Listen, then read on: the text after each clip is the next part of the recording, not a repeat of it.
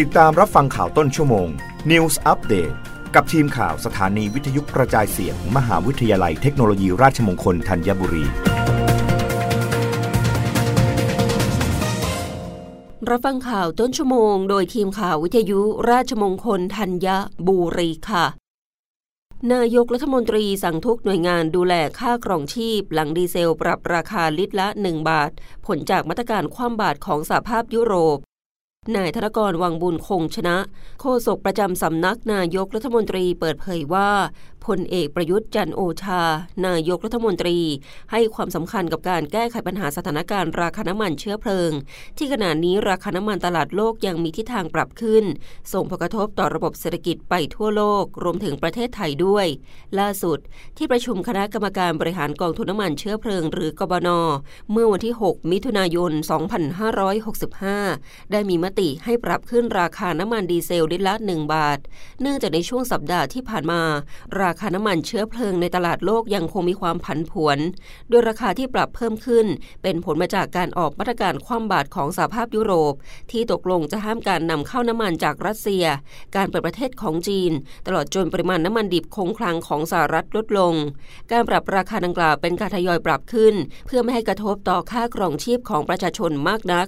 ส่งผลให้ราคาขายปลีกดีเซล ปรับจากลิตรละ 32 บาท 94 สตางค์เป็นลิตรละ 33 บาท 94 สตางค์มีผลตั้งแต่วันที่ 7 มิถุนายน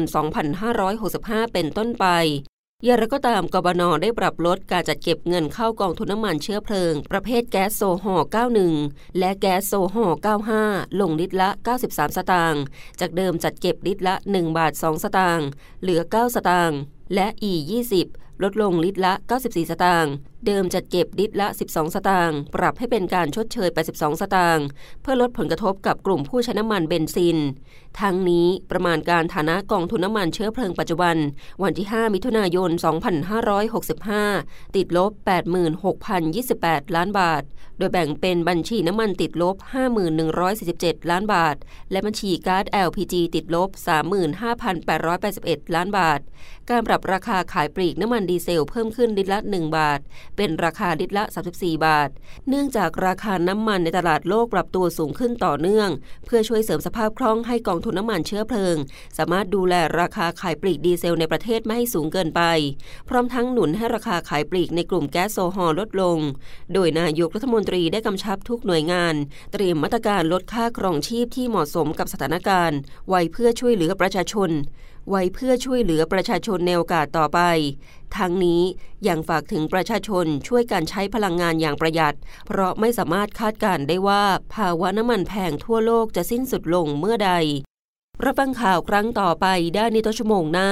กับทีมข่าววิทยุราชมงคลธัญบุรีค่ะ รับฟังข่าวต้นชั่วโมง News อัปเดตครั้งต่อไป กับทีมข่าวสถานีวิทยุกระจายเสียง มหาวิทยาลัยเทคโนโลยีราชมงคลธัญบุรี